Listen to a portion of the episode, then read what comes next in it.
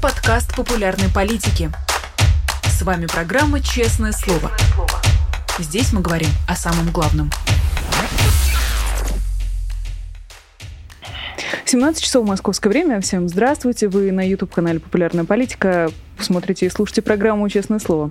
Хотя, может быть, программу «Динер Шоу» конкретно на сегодня. Я очень рада приветствовать в студии журналиста, музыкального критика Александра Плющева. Давненько не виделись, привет. Да, всего каких-то несколько часов, но я очень рада видеть тебя здесь в студии, как радуются и наши зрители. Я могу не уходить. И это место досталось тебе совершенно бесплатно. тебе даже не пришлось ничего донатить, Александр. А, и большое спасибо, что ты нашел сегодня для нас время. А, дорогие, уважаемые зрители, если у вас есть вопросы для Александра, Александра, присылайте их нам через чат или через суперчат. Мы все у него спросим обязательно. Особенно через суперчат. Особенно через суперчат. Александр тут лучше многих понимает, как это важно, и как важно поддерживать э, работу, в том числе независимых проектов. Автором... А также поставить им лайки и подписаться на канал. Которого является Александр Плющев. Обо всем э, поговорим, но э, я предлагаю продолжить наш с тобой такой заэфирный разговор как раз по итогам вчерашней дискуссии с Владимиром Миловым про то, когда все-таки была допущена та самая фатальная ошибка, определившая судьбу России на долгие годы в 90-е или в 2000-е. Я считаю, что ее не было. Ну, в том плане, плане, что не было какой-то одной. Э, вот э, Владимир Милов, я вчера видел, говорил, что она в 2000-м. Э, Алексей Навальный утверждает, что она была в 90-х. Тоже как-то, наверное, размыта по 90-м была. Не, ну, конечно, это сочетание. Это такая кривая дорожка, на которой было много развилок. И в 93-м была одна развилка, и в 96-м была другая развилка, и в 99-м, между прочим, его редко вспоминают, была развилка, потому что были парламентские выборы на которых чуть-чуть чуть-чуть не победил а, Лужков. А, вот, а, с Примаковым и э, были в, э, была и в 2000-м развилка. Вот после уже как-то пошло под откос. Знаешь, под откос, когда едешь там что налево, что направо, без разницы. А, и под откос, опять же, ты мчишься не очень замечая. А, поначалу вроде медленно, вроде просто быстрее и быстрее, но так увлекательно. А вот потом, когда а, уже мчишься, совершенно не разбирая дороги, вообще все равно куда ты свернешь. Теперь э, нет, к сожалению, такого выбора. Нам просто э, рано или поздно придется придется остановиться. Если говорить о страхе и ненависти, э, к фигурам какого десятилетия ты больше испытываешь эти чувства? К фигурам 90-х или к тем, кто стал властью после 2000-х? Да, конечно, таких упырей, как сейчас, и не было никогда. То есть нам казалось тогда, но э, ты знаешь, это все равно, что сравнивать нынешнее неравенство с неравенством советским. Э, ну, просто советские партийные бонзы по сравнению с нынешними э, власть придержащими и олигархами, но олигархи, ладно, это отдельная история. А вот э, власть придержащими просто нищие. Реально, просто нищие. Э, каждый из, э, из тех, кто в среднем классе, живет сейчас лучше, чем чем средний партийный бонза советских времен. Вот. Но э, то, точно так же и э, сравнивать по упыристости. Знаешь, когда-то нам казалось, что какой-нибудь там, я не знаю, вот я сейчас произнесу фамилию, больше чем уверен, что большинство зрителей э, канала «Популярная политика» даже не поймет о ком я. Как там, я не знаю, Каданников или Сосковец. О, Сосковца знаем. Вот, Сосков... Э, духовный отец Сосковец. Легко запоминается. Вот, что они какие-то, или Коржаков, там, да. Кожакова тоже помню. Вот, Из да. Ельцинской охраны. Что они, да, да, да. Э, он потом был глава, глава ФСО. Вот, что они, значит, главные злодеи какие-то такие невероятные. А вот, а сейчас на нынешних посмотришь и понимаешь, что те дети все были абсолютно по сравнению с нынешними. Потому что, ну, по меньшей мере, там ни полномасштабных войн не затевали и, э, ну, не грабили страну прямо просто э, и не вывозили еще э, в таких масштабах деньги за рубеж. Ну, в общем, все, все вместе. Поэтому э, к нынешним, конечно, у меня гораздо большие чувства. Мы возвращаемся с тобой к дилемме про козла и огород. А, понятно, что от козла ничего другого ждать не следует. Если его пустить в огород, он будет жрать капусту. А, видишь ли ты основную вину в тех, кто этого козла впустил? То есть видишь ли ты вину э, в системе, которая привела Путина буквально за ручку? Знаешь, что мне в самой этой по себе метафоре не очень нравится. Потому что вот если ты пускаешь козла в огород, то как бы козел вроде бы и не виноват Ну, потому что природа его Но мы не снимаем такая. ответственности Да. с козла, это Вот, понятно. э, Поэтому мне не очень нравится. Вот когда тигра выпускают из клетки, тигр может съесть ребенка, например. Виноват ли при этом тигр? Ну, я думаю, что он не очень осознает. Просто он видит еду. Точно так же и, и здесь нельзя сравнивать с э, невинными хищниками, э, значит, нынешних, опять же, упырей. Ну Вот. И мне кажется, что их вина-то здесь гораздо больше, чем тех, кто упустил. Потому что вина на властях всегда больше, в- ответственность на властях э, и на публичных людях, на ком угодно, гораздо больше, чем на тех, кто, э, значит, э, не публичный и даже ходят голосовать. Они тоже ответственны, безусловно, но тем не менее. Знаешь, я сегодня общаюсь, я иногда смотрю комментарии к нашим с тобой Show, и не только к нашим с тобой, но к нашим с тобой в частности. И там сегодня у меня был, я чуть-чуть пообщался с человеком, который написал, что, дескать, а как же Люди же, люди сами с удовольствием, с большим удовольствием голосуют за этих, за этих упырей. Они поддерживают войну. Я видел, я ездил или ездила там, значит, в провинции, и э, это видно, что они там такие, они такие люди. И я подумал, что, наверное, такие люди действительно есть. И их может быть довольно много. Но я уверен, что большинство людей, которые ныне а, поддерживают власть, они, знаешь, как, я бы так сказал, развращены. По-моему, Шендерович упоминает этот термин, употребляет этот термин часто. Развращены а, просто в людях взболтали буквально с самого дна самое низменное, что у них есть. А, и это не снимает с них вины, ведь низменное было действительно, а некоторые не поддались, это правда. Но понимаешь, когда людям государство, которое вообще э, как бы институт, э, институт узаконенного насилия, когда им государство говорит, это можно, это одобряемо, ну, я понимаю, что довольно трудно устоять. Когда тебе вот на, ну, когда тебе буквально на законодательном уровне, например, говорят, не на законодательном, не знаю, на правоприменительном уровне говорят, что, ты знаешь, э, в принципе, можно убивать, если после этого пойдешь на войну. Ну, многим трудно, трудно удержаться, я, я понимаю. Не снимает ответственности с тех, кто убивает, но и с тех, кто разрешает, тоже не снимает. Поэтому здесь, мне кажется, такая обоюдоострая штука. Сегодня «Эхо Москвы» исполнилось бы 33 года. А, Уничтожение «Эхо» для тебя трагедия? Нет. Абсолютно нет. А, Ну, во-первых, потому что э, эхо Москвы, конечно, наверное, существовало и во многом. Тут такое, оно очень парадоксальная штука, может быть, не уникальная, но парадоксальная в том плане, что ну, существовало во многом благодаря Владимиру Путину. Не вопреки точно. Вот. Э, То есть, пока он хотел, пока он не возражал, оно работало. И, наверное, это такая неконкурентная среда. Еще неизвестно, что было бы с эхом Москвы в конкурентной среде. Я вот сейчас нахожусь в конкурентной среде, и, в общем, примерно себя представляю, что эта штука очень сложная. А в неконкурентной, конечно, легче. А, С одной стороны. С другой стороны, конечно же, оно было очень востребованным, может быть, как раз из-за отсутствия конкуренции, безусловно. А, И, а, кон- конечно же, это а, не... Ну, это большая, большая трагедия привела к тому, что «Эхо Москвы» было закрыто. Трагедия – это война. Знаешь, как есть такой анекдот? Значит, э, Вовочка, э, то есть, в смысле, Вовочка сидит на уроке, а учительница ему объясняет и говорит, что э, вот, дети, сейчас мы будем проходить, чем беда отличается от горя. Знаешь? Нет? И, короче, чем беда отличается от горя? Она говорит, ну вот представьте, беда – это когда идет ослик по мостику, и, значит, мостик ломается, ослик падает в воду и тонет. Это горе. В смысле, это беда. А горе – это когда все наше правительство летит на самолете, самолет падает, разбивается, и, значит, вот это горе. Поняли? Поняли. Вовочка, объясни. Вовочка встает и говорит, ну, горе – это когда летит правительство, самолет, значит, он падает, все. Но это не беда. Беда – это когда вот ослик Вот э, примерно такая же история. Ты знаешь, э, трагедия, ты говоришь, трагедия произошла, когда Владимир Путин начал полномасштабное вторжение в Украину. Все остальное последствия этой трагедии. И лично для меня э, не стало, для, ну, это пришла пора очень мощных решений. Это был очень большой, мощный пинок мне лично. Вот ты уехала гораздо раньше, чем началась война, и, ну, вот ты понимала, например, да, или, не знаю, ты чувствовала или как то Вот. А э, я-то не очень понимал, не очень чувствовал. И это э, и сама война, и потом последующая, э, значит, потеря работы и потеря мира, в котором я находился, вот, ну, стал большим пинком, э, который заставил чуть по-другому посмотреть на мир.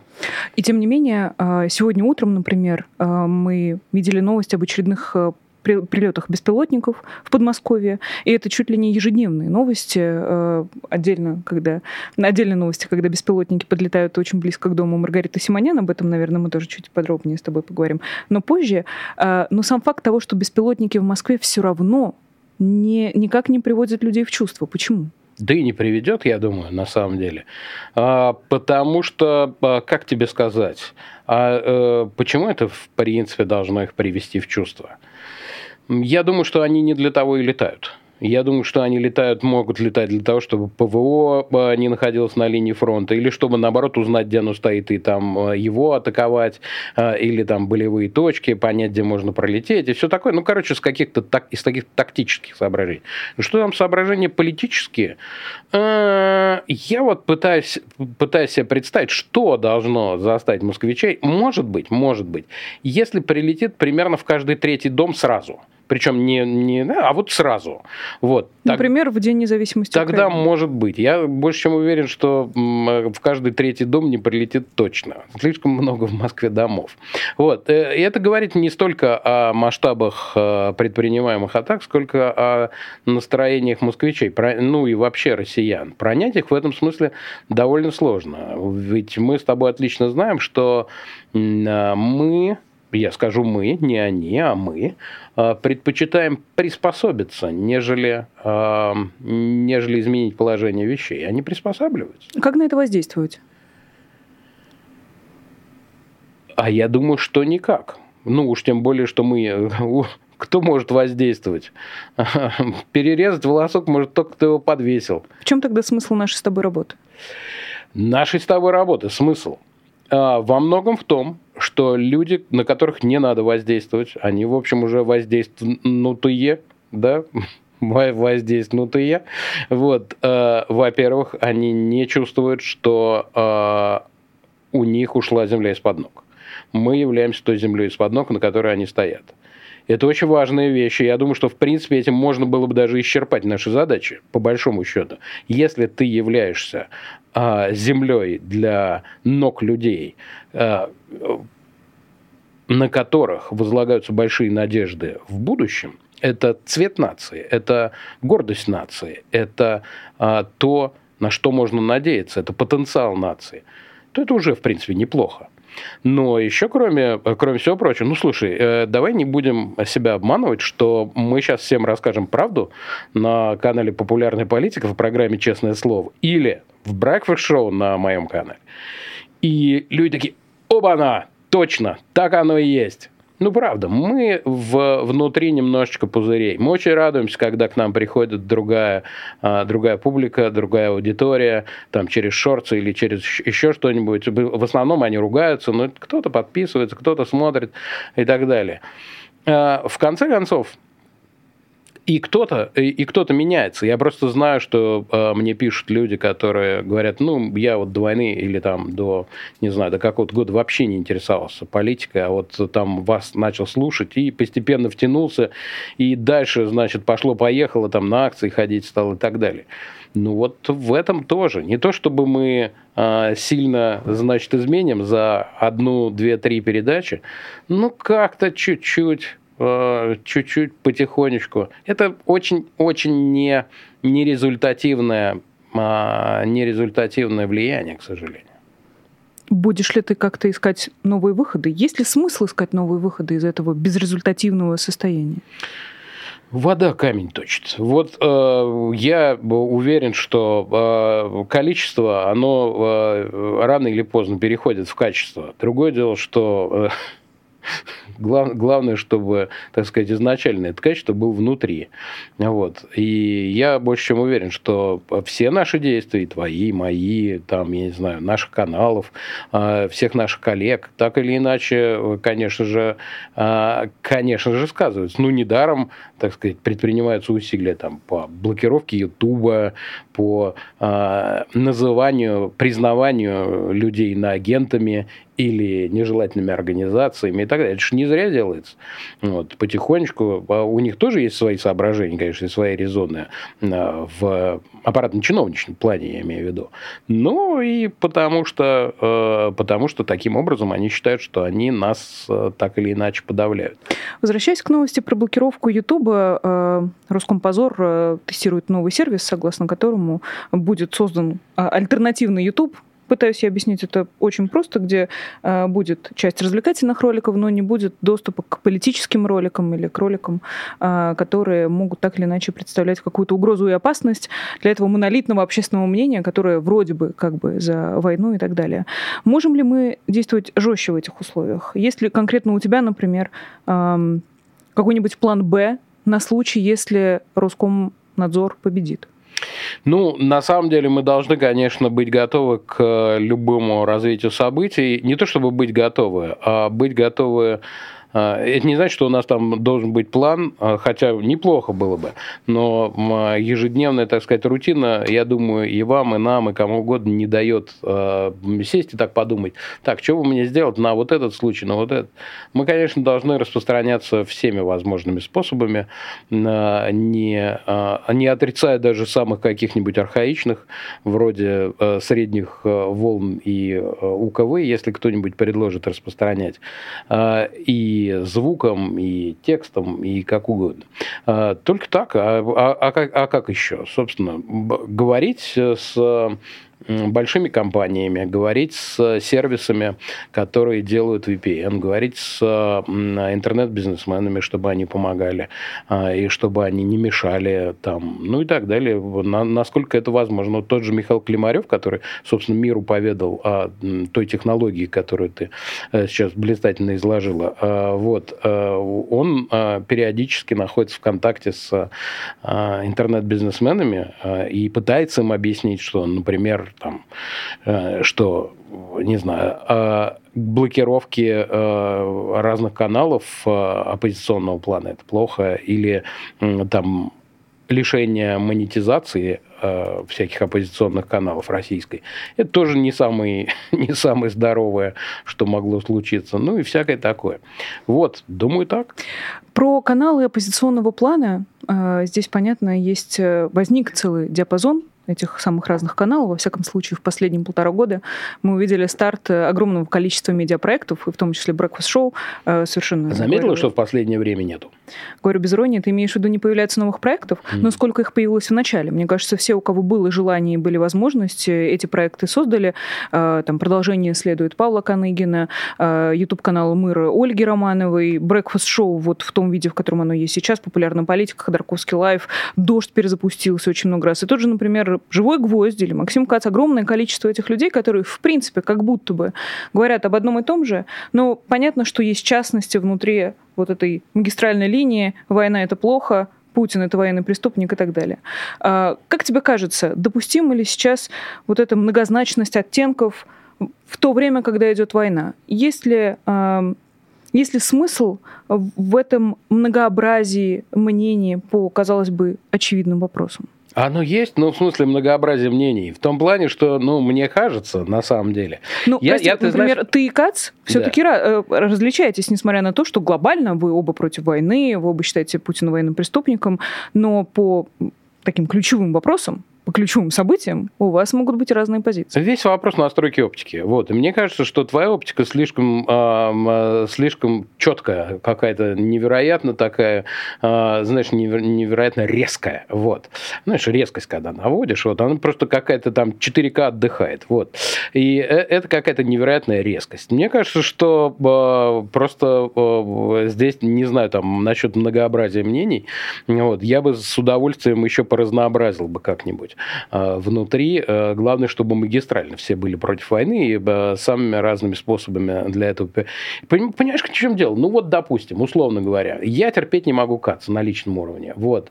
И в организации последних дебатов, честно говоря, это просто какое-то несколько месяцев моей жизни, хотя готовили мы их меньше, но вот, вот реально. Дебаты про Исимбаева. Да, вот, вот реально, кроме шуток. И, значит, но Э, я был бы счастлив, если бы э, те, кто смотрит Владимира Путина или смотрит Соловьева в данном случае, да, смотрят Соловьева, слушают Гаспаряна, которого мы с тобой сегодня цитировали, я не знаю, еще вспомнить каких-нибудь э, э, Сладкова, я так случайным образом, рандомно перечисляю всех. А хорошие собянинцы пропаган... входят пропагандистов. в этот список? Вот, э, чтобы они сейчас, э, чтобы они, значит, э, смотрели и слушали Максима Каца.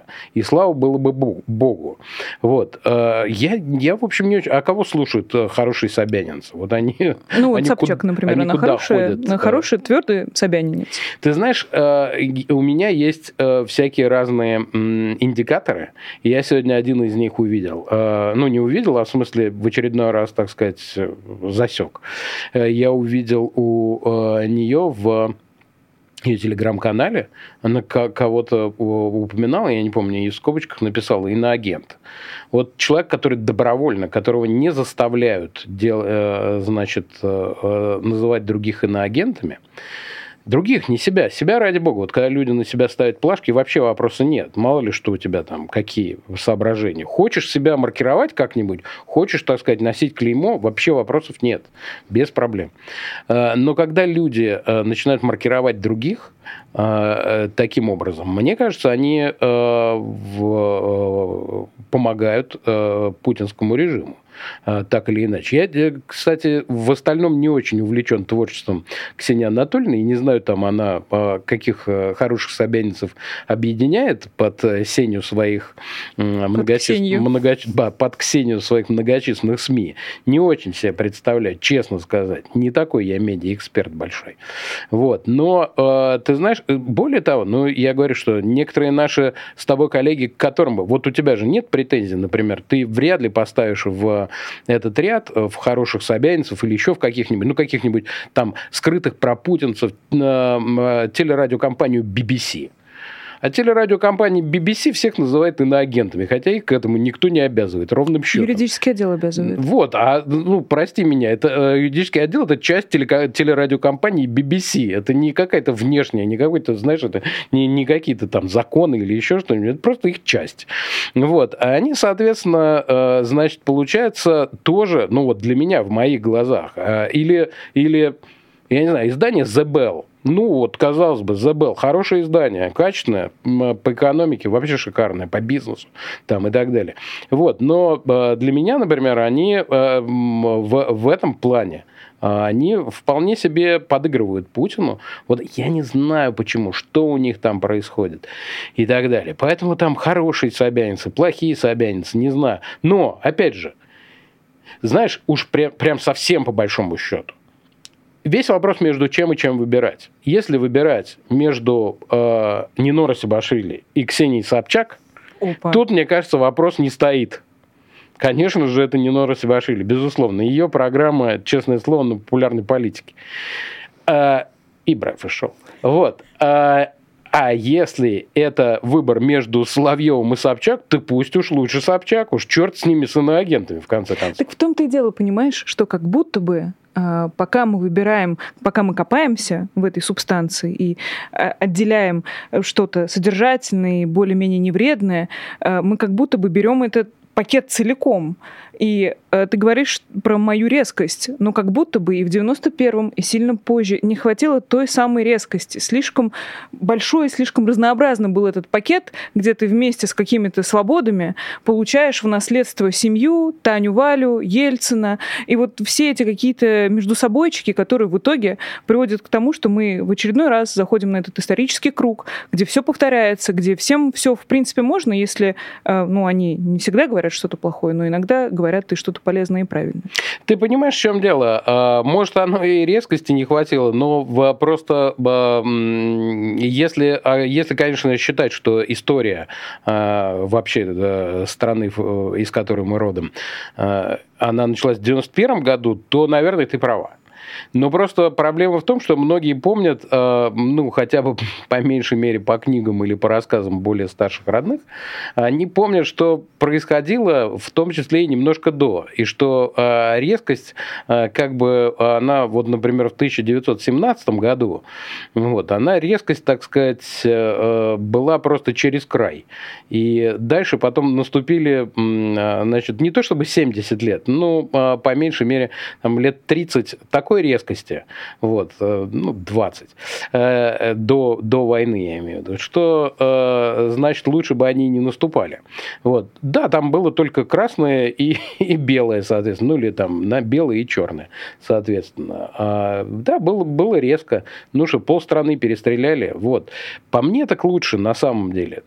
Можно лучше по кругу ходить много раз, но поступательно, ну, в том, в том плане, что ты идешь, да, по спирали, но постепенно поднимаешься поднимаясь, чем очень быстро падать вниз. Вот, э, так сказать, резко, но, но вниз. Потому что, э, понимаешь, в чем дело? Добрыми намерениями, конечно, извините за пословицу в стиле Путина, выстроена э, дорога в ад. Просто очень хочется взять и всех, взять и всех заставить, взять и всех заставить э, быть хорошими. Э, взять и всех как-то и, и сразу учредить всемирную справедливость. Просто рано, ну, очень быстро, моментально выйдешь на самих себя. Ну, в том плане, что что-то придет, ну, то есть, э, как тебе объяснить? Таня и Валя, они все равно появятся откуда-нибудь. Не э, из группы, значит, тех, кто сейчас у власти, так у группы тех, кто перехватит э, их власть. Другое дело, что это не повод отчаиваться. Э, прошлые Таня и Валя научат нас, что э, следующие Таня и Валя, каким образом, значит, с ними обходиться. Наделают после ошибок, конечно, наделают. Слушай, вот я больше чем уверен, Путин завтра умрет, э, там Навального выпустят, Навальный выйдет и, э, и станет президентом, условно говоря, там выберут его, все. Наделает ошибок? Да хрена наделает. Вот просто даже к бабке не ходи. Э, стопроцентно. Повод ли это не выпускать Навального и не умирать Путину? Не повод. Пусть помирает и пусть выпускают. Вот, собственно говоря. А пострадают ли при, э, при всем этом процессе люди? Пострадают. Повод ли это, чтобы отменить? Не повод. Вот. Да, в неожиданном свете ты предстал сейчас, Александр. Ну и «Помирай и отпускай», мне кажется, отличный политический, политический лозунг. Надеюсь, прислушаются ну, все, ну, к кому ты обращался. Ты, ты знаешь, вот «отпускай» даже не важно, потому что за «помирай» и так оно последует в любом случае. Я думаю, что вот этот «помирай» достаточно, в принципе, пока. Знаете, поступательно двигаться. Мы продолжаем, э, честное слово, поступательно движемся к продолжению этой программы. А, и, конечно же, не могу тебя не спросить, как э, одного из, э, ну, чего уж тут греха таить, одного из самых э, заметных и ярких э, российских журналистов, особенно в контексте отравлений собственно, у тебя тоже много было этому времени посвящено у тебя в эфирах. Даже некоторые наши знакомые оказались в списке тех, кто был отравлен так или иначе. Влияет ли это на тебя, на твою жизнь, на твою работу? Как ты встретил эти новости? Ну, ты знаешь, я просто довольно давно в этом контексте нахожусь, потому что кое-каких, ну, ты практически обо всех я знал. О попытках, а, может быть, меньше о случае Натальи Арну, просто потому что я с ней не знаком. Вот. А э, кое о чем знал и кое о чем мы с коллегами довольно давно говорим.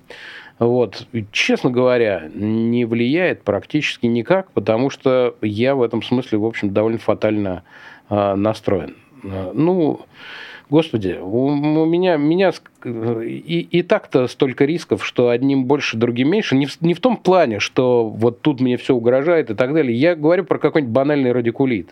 Знаешь, так бывает, прихватишь. Думаешь, а может, меня отравили, в конце концов.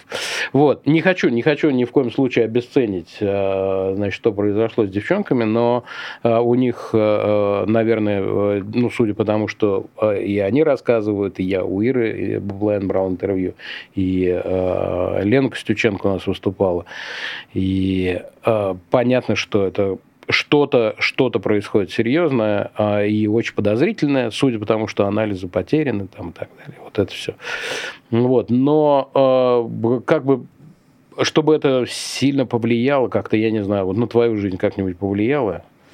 Ты стала видеть снайперов в окнах? Я стала больше нервничать, я бы так тебе ответила на этот вопрос. Стал больше переживать, но глобально это, конечно, привычки сильно не поменяло, хотя, наверное, надо бы. Опять же, знаешь, радуешься радикулиту. Хорошо, что прихватил, выходить не надо никуда, а то траванут где-нибудь, ну нафиг. Главное, занавески да. зашторить и все.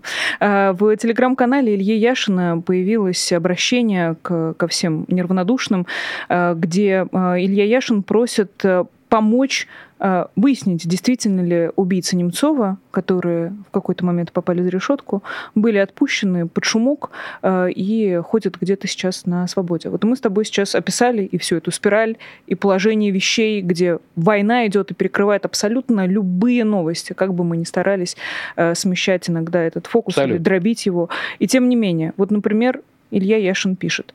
«Э, Давайте выясним правду. Если Кадыров с Путиным действительно вытащили из колонии исполнителя убийства Немцова, российское общество должно это знать. А важно ли это российскому обществу, как тебе кажется? Думаю, да. Думаю, важно а, по разным причинам. Вот смотри, интересно, что я бы это даже в некотором смысле чисто стилистически скорее связал бы с тем, что пишет Алексей Навальный о выборах. Хотя я во многом с ним не согласен, очень во многом, а за, за что, опять же, получил в комментариях э, к сегодняшнему эфиру. Но, э, тем не менее, э, сама по себе идея того, что на выборах, я сейчас дойду до э, убийц Немцова, э, сама по себе идея того, что э, выборы это некий элемент э, возможной нестабильности, некий элемент, где э, можно попробовать систему потыкать ее палкой, он мне очень близок. Вот. Э, э, что не означает, как мне кажется, что надо голосовать за, за, за кого попало. Или вообще голосовать за кого-нибудь. Но это можно отдельно обсудить. А можно и не обсуждать. Ну, просто запомнили, что выборы – это элемент нестабильности. А, точно так же и а, здесь эта история, а, она элемент нестабильности, знаешь, в чем? В том, что есть еще и э, здесь взаимоотношения, это же не просто убийца Немцова, не просто люди, которые там нажали на курок и все такое. Это люди, которых покрывает э, глава некогда мятежной республики которых покрывают, которых покрывают еще и по национальному признаку. И это тоже элемент нестабильности. Ну, потому что, потому что в России Э, как мне кажется, население довольно ревностно относится к тому, что у Чечни больше прав, например. И это тоже свое право, э, э, это тоже право, что, значит, парня, который сжег Коран, отправили отбывать наказание в Чечню. А людей, которые застрелили человека, пусть даже и врага, пусть даже и врага, людей, которые застрелили человека на мосту у Кремля, их отмазывают. Ну, понимаешь, есть некоторая несправедливость. И, как мне кажется, эта несправедливость тоже некоторый элемент нестабильности. И э, если люди, э, в том числе и сторонники Владимира Путина, ну, видишь же, во всяких Z-каналах, да, бывает, что э, люди начинают задавать себе какие-то вопросы. Вот, им там что-то не нравится. Они говорят, оба-на, вот это вот так не должно быть. Ну, опять же, Журавеля человек, который э, отбывает э, ну, предварительное заключение в э, Чечне совершенно незаконно, избил Адам Кадыров. Это сын 15-летний Рамзана Кадырова. Да, на, нам, все, нам все об этом рассказали. И я видел просто, как а, зетники пишут, что, что это такое. Ну, это никуда не годится. Это, это не то, что противозакон, просто дичь какая-то. Просто дичь. И это тоже элемент нестабильности, конечно, который возникает в головах у самых преданных а, значит, поклонников Владимира Путина. И это хорошо. Поэтому даже с этой точки зрения, минимально с этой точки зрения, это, конечно, важно и нужно. Про э, э, Илью Яшин, когда начала читать, я сначала подумал, боже, о чем там? А вот, ну, про убийц Бориса Немцова. А помнишь, как э, Андрей Ларионов, бывший помощник, э, э, значит, Владимира Путина, нам довольно долго рассказывал, что Илья Яшин в сговоре с убийцами Немцова. Мне кажется, что к, к всему, что говорит Андрей Ларионов, нужно относиться, вот знаешь, абсолютно однозначно. Видишь Ларионова, выключаешь и не слушаешь это, и не смотришь. Вот, вот бы я, вот бы я, понимаешь, о чем бы, э, над чем бы задумался, когда мы говорим там насчет того, э, э, вот ты говоришь там многообразие, многоголосица там и так далее. Вот э, в, в политической части даже, а не в медийной э, оппозиционной.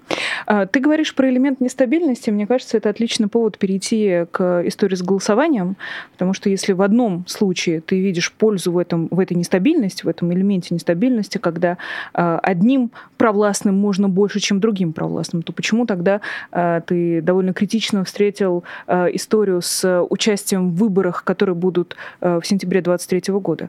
Ведь это же тоже упор именно, именно на нестабильность. Участие хорошо. Участие в выборах – это в принципе, э, наверное, хорошо, неплохо и так далее. Я, может быть, э, здесь отступлю от принципа practice what you preach. Я, может быть, и не пойду э, в российское посольство здесь, в консульство, где, может быть, и можно будет проголосовать, я не знаю. Вот, еще не интересовался этим вопросом. Я буду иметь право голосовать на выборах мэра Москвы. Будут выборы мэра Москвы. А, между прочим, который, кстати, вот Алексей Навальный почему-то считает, есть э, я так и не понял, в чем разница между выборами, почему эти можно как-то, значит, к этим поспокойнее относиться, а вот те получше, там, поконкурентнее. Они, на мой взгляд, все примерно одинаковые. Вот, сходить хорошо, посмотреть, понаблюдать, э, наверное, отлично. Сам никогда не наблюдал, ничего не могу сказать, но наблюдатели исключительно полезные э, на любых выборах. Э, испортить бюллетень вообще, наверное, отлично, или там унести бюллетень с собой тоже. Но э, ныне, как мне кажется, война прочертила э, такую красную черту. И заключается она в том, что в России сейчас на выборах, как мне кажется, кандидатов антивоенных или, по меньшей мере, не провоенных, их, прямо скажем, кот наплакал. Или вообще нет.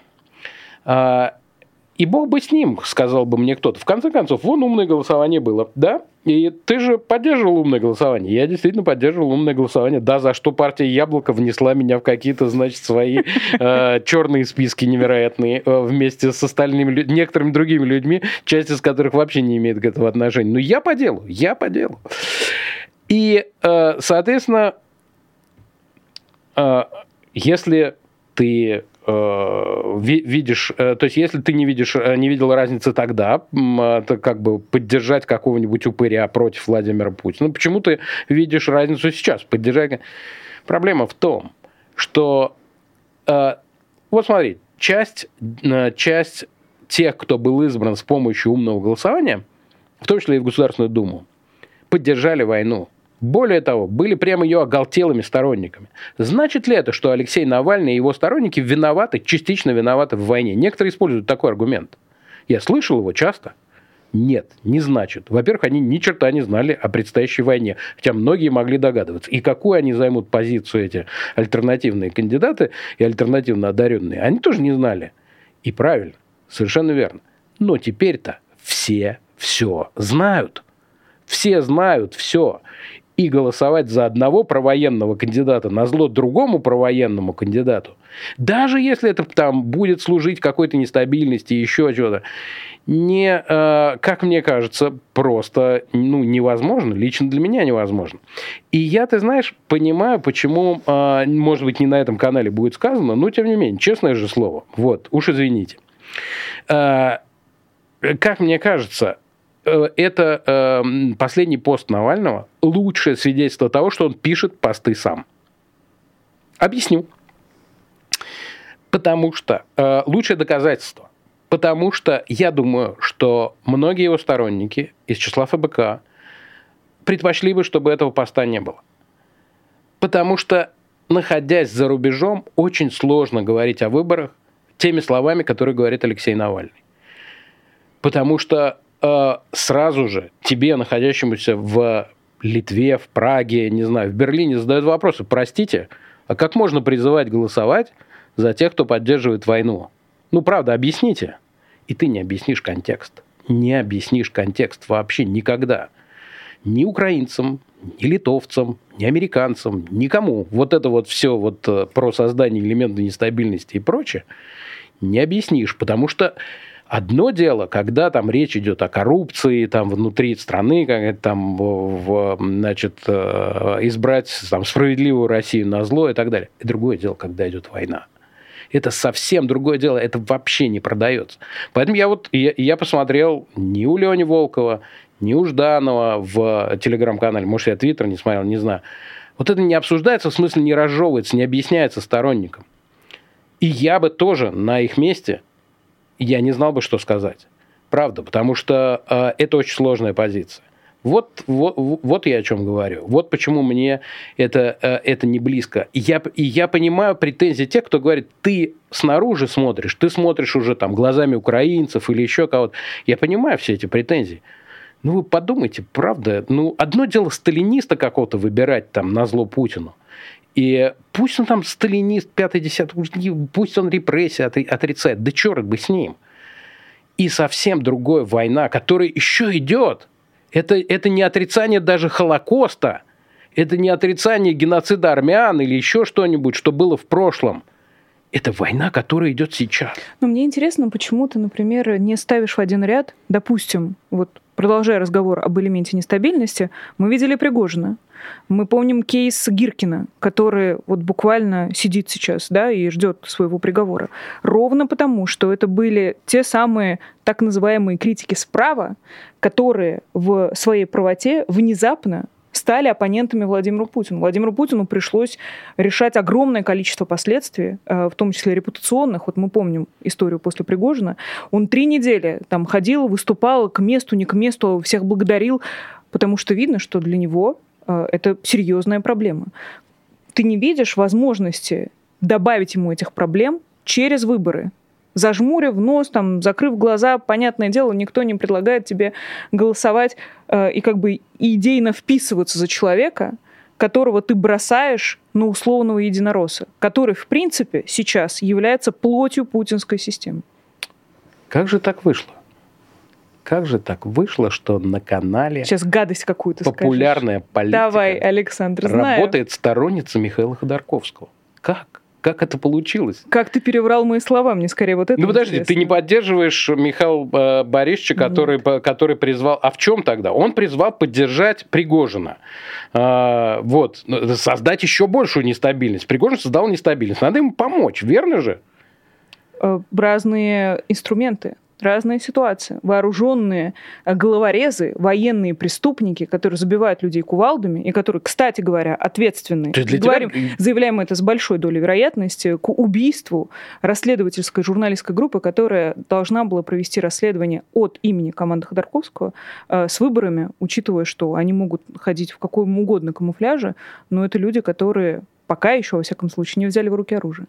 То есть э, для тебя есть где-то предел, э, где вот можно. То есть, а для тебя нет? В данном, в данном, нет, для меня он, он гораздо, гораздо э, быстрее достижим, чем для тебя. Потому что я считаю, что их на выборах поддерживать нельзя. А вот. что делать тогда? А... Вот у нас как раз три минуты на то, чтобы предложить альтернативу в таком случае. Что делать в чем? Делай, что должно, и будь что будет, если а что хочешь. должно? Что должно, Александр? Мы как... вернемся к сохранению почвы под ногами и укреплению укреплению стенок пузыря? Иногда сохраниться это самая лучшая стратегия, засейвиться, так сказать. Вот, э, иногда это правда. А, во-вторых, если речь прямо идет конкретно о выборах, э, о которых мы говорили, то, э, ну, а чем приход и там, условно говоря, порча бюллетеней, чем она плохая, я не знаю. А, вот. Испорченные бюллетени не учитываются просто. И как бы их, на них можно закрыть глаза. В этом смысле э, никакая хлопотливая тетенька, которая должна будет подсчитать вот эти все протоколы, подбить, ну, для нее это минимум проблем создает. Ну, это безусловно, но ты по меньшей мере, не, э, там же еще в чем дело. Навальный говорит, мы, не должны, мы должны не разучиться ходить на выборы, мы должны ходить, абсолютно согласен. Где в этом есть хоть какой-то смысл? Стопроцентно. А, просто участвовать в выборах. Согласен, вообще не вопрос. Вот. Э, если для этого, то порча бюллетеней вполне подходит.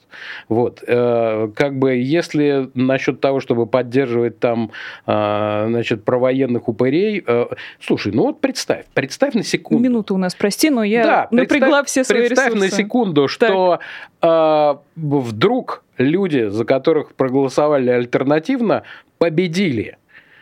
И это значит, Путин получает сигнал, э, он же не, он же не будет вникать в контекст, что это э, Навальный на самом деле привел к власти его оппонентов. Да? Э, и что они говорят, воюй еще круче, не останавливайся. Ему то же самое говорил Гиркин, и в итоге его это не спасло. Да Гиркин из-за Кабаева сидит, что ну все же понимают. Опа, на самом интересном месте.